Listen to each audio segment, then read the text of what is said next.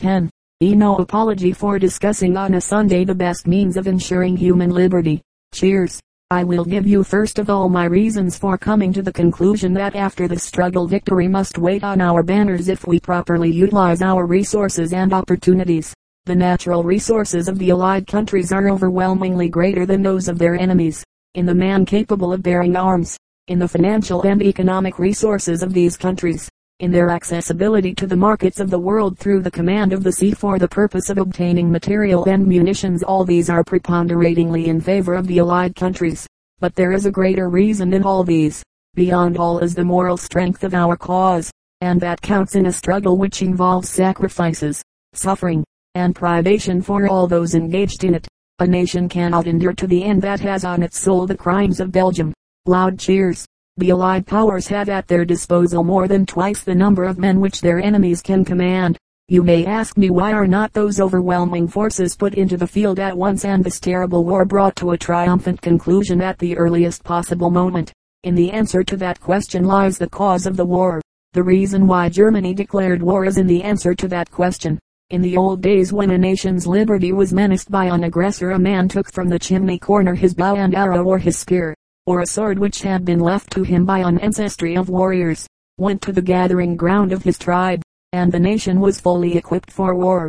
That is not the case now. Now you fight with complicated, highly finished weapons, apart altogether from the huge artillery.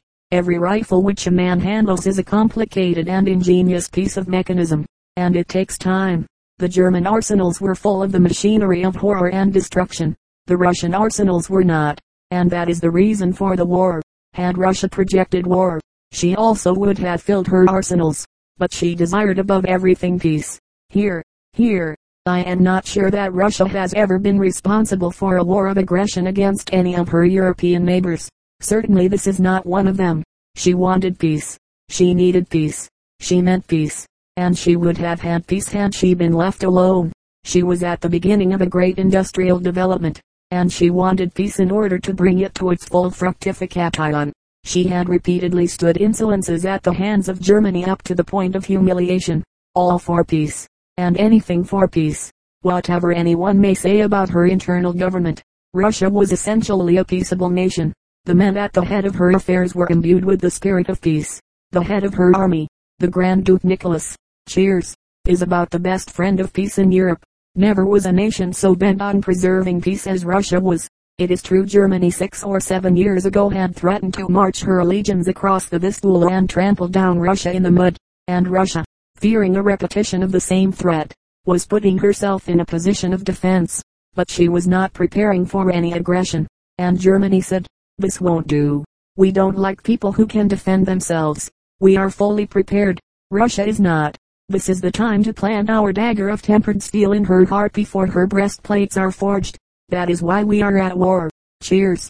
Germany hurried her preparations, made ready for war.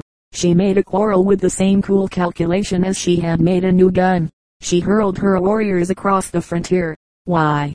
Because she wanted to attack somebody. A country that could not defend herself. It was the purest piece of brigandage in history. Cheers. All the same there remains the fact that Russia was taken at a disadvantage, and Ireland therefore, unable to utilize beyond a fraction the enormous resources which she possesses to protect her soil against the invader. France was not expecting war, and she, therefore, was taken unawares. What about Britain? We never contemplated any war of aggression against any of our neighbors, and therefore we never raised an army adequate to such sinister purposes. During the last 30 years the two great political parties in the state have been responsible for the policy of this country at home and abroad. For about the same period we have each been governing this country. For about 15 years neither one party nor the other ever proposed to raise an army in this country that would enable us to confront on land a great continental power. What does that mean? We never meant to invade any continental country. Cheers. That is the proof of it. If we had we would have started our great armies years ago. We had a great navy, purely for protection, purely for the defense of our shores, and we had an army which was just enough to deal with any small raid that happened to get through the meshes of our navy, and perhaps to police the empire. That was all. No more. But now we have to assist neighbors becoming the victims of a power with millions of warriors at its command, and we have to improvise a great army, and gallantly had our men flocked to the standard. Cheers. We have raised the largest voluntary army that has been enrolled in any country or any century the largest voluntary army, and it is going to be larger. Cheers. I saw a very fine sample of that army this morning at Llandudno. I attended a service there, and I think it was about the most thrilling religious service I had ever been privileged to attend. There were men there of every class, every position, every calling, every condition of life. The peasant had left his plow.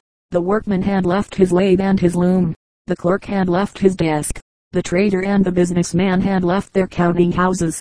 The shepherd had left his sunlit hills, and the miner the darkness of the earth. The rich proprietor had left his palace, and the man earning his daily bread had quitted his humble cottage. There were men there of diverse and varied faiths who worshipped at different shrines men who were in array against each other months ago in bitter conflict and I saw them march with one step under one flag to fight for the same cause, and I saw them worship the same God. What has brought them together? The love of their native land, resentment for a cruel wrong inflicted upon the weak and defenseless. More than that, what brought them together was that instinct which comes to humanity at critical times when the moment has arrived to cross rivers of blood in order to rescue humanity from the grip of some strangling despotism. Cheers. They have done nobly. That is what has brought them together. But we want more. Cheers. And I have no doubt we will get more. If this country had produced an army which was equal in proportion to its population to the number of men under arms in France and in Germany at the present moment there would be three millions and a half in this country and 1.200.000 in the colonies. Cheers. That is what I mean when I say our resources are quite adequate to the task. It is not our fight merely it is the fight of humanity. Cheers. The allied countries between them could raise armies of over 20 millions of men. Our enemies can put in the field barely half that number. Much as I should like to talk about the need for more men, that is not the point of my special appeal today. We stand more in need of equipment than we do of men. This is an engineer's war. Cheers. And it will be won or lost owing to the efforts or shortcomings of engineers. I have something to say about that, for it involves sacrifices for all of us. Unless we are able to equip our armies our predominance in men will avail us nothing. We need men, but we need arms more than men, and delay in producing them is full of peril for this country.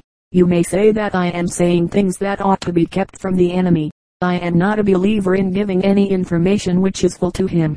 You may depend on it he knows. But I do not believe in withholding from our own public information which they ought to possess. Because unless you tell them you cannot invite their company operation, the nation that cannot bear the truth is not fit for war, and may our young men be volunteers, while the unflinching pride of those they have left behind them in their deed of sacrifice ought to satisfy the most apprehensive that we are not a timid race, who cannot face unpleasant facts. The last thing in the world John Bull wants is to be mollycoddled. The people must be told exactly what the position island and then we can ask them to help. We must appeal for the company operation of employers, workmen, and the general public, we three must act and endure together, or we delay and maybe imperil victory. We ought to requisition the aid of every man who can handle metal. It means that the needs of the community in many respects will suffer acutely vexatious, and perhaps injurious, delay, but I feel sure that the public are prepared to put up with all this discomfort, loss, and privation if thereby their country marches triumphantly out of this great struggle. Cheers. We have every reason for confidence. We have none for complacency. Hope is the mainspring of efficiency. Complacency is its rust. We laugh at things in Germany that ought to terrify us. We say, look at the way they are making their bread out of potatoes. Ha, ha, I. That potato bread spirit is something which is more to dread than to mock at. I fear that more than I do even von Hindenburg's strategy, efficient as it may be. That is the spirit in which a country should meet a great emergency and instead of mocking at it we ought to emulate it. I believe we are just as imbued with the spirit as Germany Island but we want it evoked. Cheers. The average Briton is too shy to be a hero until he is asked. The British temper is one of never wasting heroism on needless display. But there is plenty of it for the need. There is nothing Britishers would not give up for the honor of their country or for the cause of freedom. Indulgences, comforts, even the necessities of life they would willingly surrender. Why, there are two millions of them at this hour who have willingly tendered their lives for their country. What more could they do? If the absorption of all our engineering resources is demanded, no British citizen will grudge his share of inconvenience. But what about those more immediately concerned in that kind of work? Here I am approaching something which is very difficult to talk about. I mean the employers and workmen. I must speak out quite plainly. Nothing else is of the slightest use. For one reason or another we are not getting all the assistance we had the right to expect from our workers. Disputes, industrial disputes, are inevitable, and when you have a good deal of stress and strain, Men's nerves are not at their best. I think I can say I always preserve my temper in these days. I hope my wife won't give me away laughter and I have no doubt that the spirit of unrest creeps into the relations between employer and workman. Some differences of opinion are quite inevitable, but we cannot afford them now, and, above all, we cannot resort to the usual method of settling them. I suppose I have settled more labor disputes than any man in this hall, and, although those who only know me slightly may be surprised to hear me say it. The thing that you need most is patience. If I were to give a motto to a man who is going to a conference between employers and workmen I would say, take your time, don't hurry. It will come around with patience and tact and temper. But you know we cannot afford those leisurely methods now. Time is victory. Cheers. And while employers and workmen on the Clyde have been spending time in disputing over a fraction, and when a weekend, ten days, and a fortnight of work which is absolutely necessary for the defense of the country has been set aside. I say here solemnly that it is intolerable that the life of Britain should be imperiled for the matter of a farthing an hour. Who is to blame? That is not the question, but how it is to be stopped. Employers will say, are we always to give way? Workmen say, employers are making their fortunes out of an emergency of the country, why are not we to have a share of the plunder? Here, here, and laughter. There is one gentleman here who holds that view. Laughter. I hope he is not an engineer. Renewed laughter. We work harder than ever, say the workmen. All I can say island if they do they are entitled to their share. But that is not the point who is right, who is wrong. They are both right and they are both wrong. The whole point is that these questions ought to be settled without throwing away the chances of humanity in its greatest struggle. Cheers. There is a good deal to be said for and there is a vast amount to be said against compulsory arbitration. But during the war the government ought to have power to settle all these differences, and the work should go on. The workman ought to get more. Very well. Let the government find it out and give it to him. If he ought not, then he ought not to throw up his tools. The country cannot afford it. It is disaster and I do not believe the moment this comes home to a workman and employers they will refuse to comply with the urgent demand of the government. There must be no delay. There is another aspect of the question which it is difficult and dangerous to tackle. There are all sorts of regulations for restricting output. I will say nothing about the merits of this question. There are reasons why they have been built up. The conditions of employment and payment are mostly to blame for those restrictions. The workmen had to fight for them for their own protection. But in a period of war there is a suspension of ordinary law. Output is everything in this war. This war is not going to be fought mainly on the battlefields of Belgium and Poland. It is going to be fought in the workshops of France and Great Britain, and it must be fought there under war conditions. There must be plenty of safeguards and the workman must get his equivalent. But I do hope he will help us to get as much out of those workshops as he can. For the life of the nation depends on it. Our enemies realize that and employers and workmen in Germany are straining their utmost.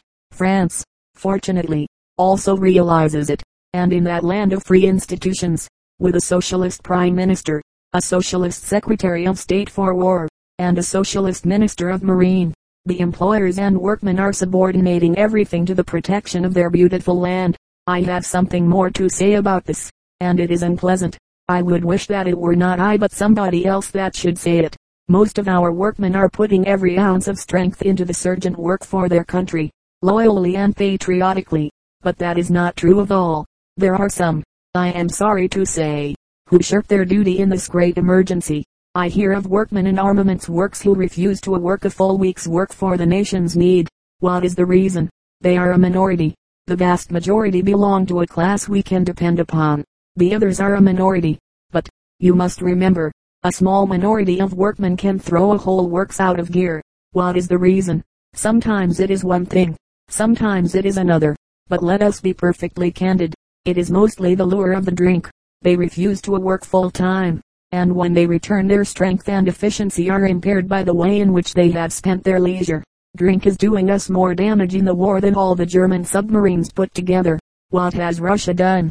Cheers. Russia, knowing her deficiency, knowing how unprepared she was, said, I must pull myself together. I am not going to be trampled upon. And ready as I am, I will use all my resources. What is the first thing she does? She stops the drink. Cheers. I was talking to M. Bark, the Russian Minister of Finance, a singularly able man, and I asked, what has been the result? He said, the productivity of labor, the amount of work which is put out by the workmen, has gone up between 30 and 50 per cent. Cheers. I said, how do they stand it without their liquor? And he replied, stand it. I have lost revenue over it up to L65.000.000 a year, and we certainly cannot afford it. But if I proposed to put it back there would be a revolution in Russia. That is what the Minister of Finance told me. He told me that it is entirely attributable to the act of the Tsar himself. It was a bold and courageous step one of the most heroic things in the war. Cheers. One afternoon we had to postpone our conference in Paris, and the French Minister of Finance said, I have got to go to the Chamber of Deputies, because I am proposing a bill to abolish absinthe. Cheers. Absinthe plays the same part in France that whiskey plays in this country. It is really the worst form of drink used, not only among workmen, but among other classes as well. Its ravages are terrible, and they abolished it by a majority of something like 10 to 1 that afternoon. Cheers. That is how those great countries are facing their responsibilities. We do not propose anything so drastic as that we are essentially moderate men. Laughter. But we are armed with full powers for the defense of the realm. We are approaching it. I do not mind telling you. For the moment, not from the point of view of people who have been considering this as a social problem. We are approaching it purely from the point of view of these works. We have got great powers to deal with drink, and we mean to use them. Cheers. We shall use them in a spirit of moderation. We shall use them discreetly. We shall use them wisely. But we shall use them fearlessly. Cheers. And I have no doubt that, as the country's needs demand it, the country will support our action and will allow no indulgence of that kind to interfere with its prospects in this terrible war which has been thrust upon us. There are three things I want you to bear in mind. The first is and I want to get this into the minds of everyone that we are at war. The second, that it is the greatest war that has ever been fought by this or any other country. And the other, that the destinies of your country and the future of the human race for generations to come depend upon the outcome of this war. What does it mean were Germany to win? It means world power for the worst elements in Germany, not for Germany. The Germans are an intelligent race, they are undoubtedly a cultivated race, they are a race of men who have been responsible for great ideas in this world. But this would mean the dominance of the worst elements among them.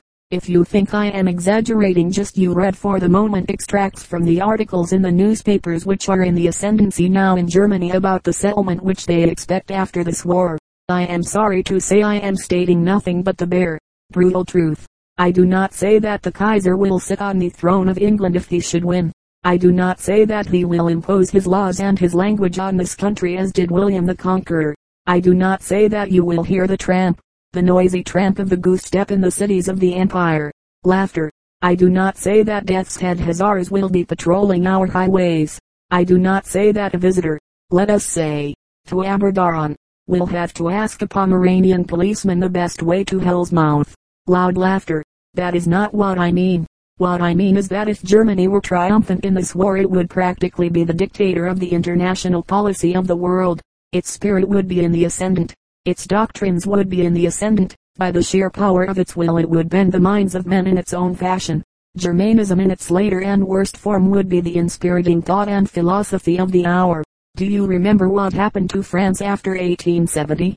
The German armies left France, but all the same for years after that, and while France was building up her army, she stood in cowering terror of this monster. Even after her great army was built France was oppressed with a constant anxiety as to what might happen.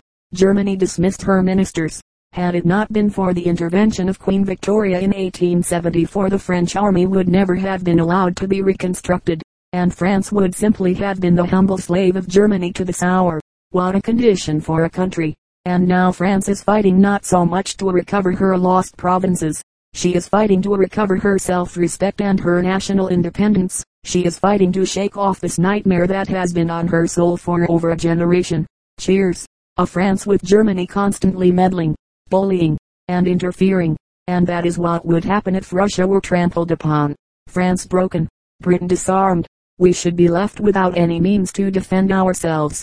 We might have a navy that would enable us, perhaps, to resent insult from Nicaragua. Laughter. We might have just enough troops, perhaps, to confront the Mad Mullah I mean the African specimen. Loud laughter. Where would the chivalrous country be to step in to protect us as we protected France in 1874? America? If countries like Russia and France, with their huge armies, and the most powerful navy in the world could not face this terrible military machine, if it breaks that combination, how can America step in? It would be more than America can do to defend her own interests on her own continent if Germany is triumphant. They are more in ready than we were. God, but what manner of Germany would we be subordinate to? There has been a struggle going on in Germany for over 30 years between its best and its worst elements. It is like that great struggle which is depicted, I think, in one of Wagner's great operas between the good and the evil spirit for the possession of the man's soul.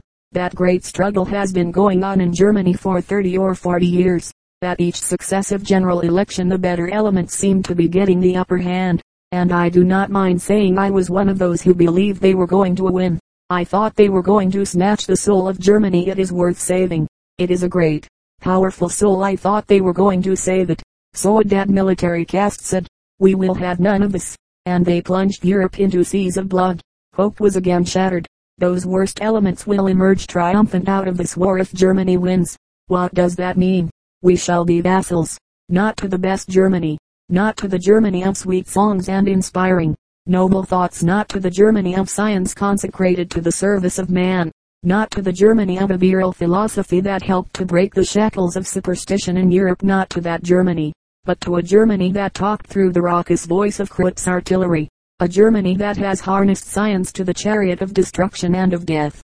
The Germany of a philosophy of force, violence, and brutality. A Germany that would quench every spark of freedom either in its own land or in any other country in rivers of blood. I make no apology on a day consecrated to the greatest sacrifice for coming here to preach a holy war against that. Great cheering. Concluding the speech in Welsh, Mr. Lloyd George said, War is a time of sacrifice and of service. Some can render one service, some another, some here and some there. Some can render great assistance, others but little. There is not one who cannot help in some measure, whether it be only by enduring cheerfully his share of the discomfort. In the old Welsh legend there is a story of a man who was given a series of what appeared to be impossible tasks to perform ere he could reach the desires of his heart. Among other things he had to do was to recover every grain of seed that had been sown in a large field and bring it all in without one missing by sunset. He came to an ant hill and won all the hearts and enlisted the sympathies of the industrious little people. They spread over the field, and before sundown the seed was all in except one. And as the sun was setting over the western skies a lame ant hobbled along with that grain also. Some of us have youth and vigor and suppleness of limb. Some of us are crippled with years or infirmities and we are at best but little ants. But we can all limp along with some share of our country's burden, and thus help her in this terrible hour to win the desire of her heart. Loud cheers. Mr. Lloyd George and his party returned after the meeting to Llandudno, where today he will inspect the 1st Brigade of the Welsh Army Corps. Britain's Munitions Committee London, April 14th. The Times says this morning, an important step has at last been taken by the government toward the solution of the supreme problem of the moment the organization of the national output of munitions of war. A strong committee has been appointed, with full power to deal with the question. It is to be representative of not merely one department but of the Treasury, Admiralty, War Office, and Board of Trade, in short, of the whole government, with all its resources and authority. The Chancellor of the Exchequer is to be chairman and the first meeting will be held today. The work before the committee is nothing less than the organization of the whole resources of the nation for the production of materials of war. Hitherto, in spite of many warnings and some half-hearted attempts at organization, there has been no central, company ordinate authority. It is an open secret that it was during Lloyd George's visit to France at the beginning of the year that he first appreciated the scientific organization of labor which our allies had already achieved. Not content with utilizing and extending the existing armament plant, The French have long since diverted several temporarily irrelevant industries to the main business of waging war. With reference to the drink problem the Times says, while the government is apparently considering the expropriation of all the licensed houses in the kingdom, this far-reaching proposal has not at present gone beyond the stage of inquiry and consultation, and it is tolerably certain that it will go no farther unless it is assured of no serious opposition in the country. The parliamentary opposition, the leaders of which have been consulted in a general way, are believed to stand by the principle which they followed since the war began, namely, they are not prepared to quarrel with any measure which the government regards as necessary for the active prosecution of the war so long as no injustice is done to established interests. Italy's evolution as reflected in her press Italy has reached her present position through the development of a policy the steps of which have been brightly illuminated by the press of the peninsula. The most important of these steps may be designated as follows. First, the declaration of the government to the German ambassador at Rome on August 1, 1914, that it did not regard the conflict begun by Austria-Hungary and Germany as a defensive war and hence not binding on it as a member of the Triple Alliance, and its subsequent declarations of neutrality, of armed neutrality, and of a neutrality which is likely to be broken if the interests of the country demanded it. Second, Premier Salandra's speech of December 3 for armed, alert neutrality, and the declaration in Parliament on December 5 by Signor Giolitti showing that the declaration of August 1 was merely a repetition of one conveyed to Austria in the summer of 1913, when Austria had suggested that she aid Bulgaria in subduing Serbia. Third, the arrival in Rome in December of the former German Imperial Chancellor, Prince von Bülow, as extraordinary ambassador to the Quirinal for the purpose of keeping Italy neutral, and, when this seemed doubtful, to negotiate between Italy and Austria what territorial compensation the latter would render the former in order to perpetuate the neutrality of the peninsula. Aside from the influence of these official acts, which invited press comments, the Italian papers have paid keen attention to the conduct of the war, concerning which the government could not, on account of its neutrality, offer an opinion. Among such incidents of conduct have been the British declaration of a protectorate over Egypt and the bombardment of the Dardanelles by the Franco-British fleet. In order to weigh the full significance of the comments of the Italian papers on these subjects a word may be said concerning the status of the journals themselves. The most conspicuous is the Idea Nazionale, a paper of Rome practically dedicated to intervention. Then comes the conservative and solid Corriere della Sera of Milan, whose Rome correspondent, Signor Torre, has peculiar facilities for learning the intentions of the ministry. Both the Tribuna and the Giornale d'Italia are considered government organs. But, while the former rarely comments with authority except on accomplished facts, the latter, although often voicing the unofficial and personal opinions of Premier Salandra, who was known to be privately in favor of intervention, also voices the sentiment of former Premier Giolitti, who was known to be for continued neutrality.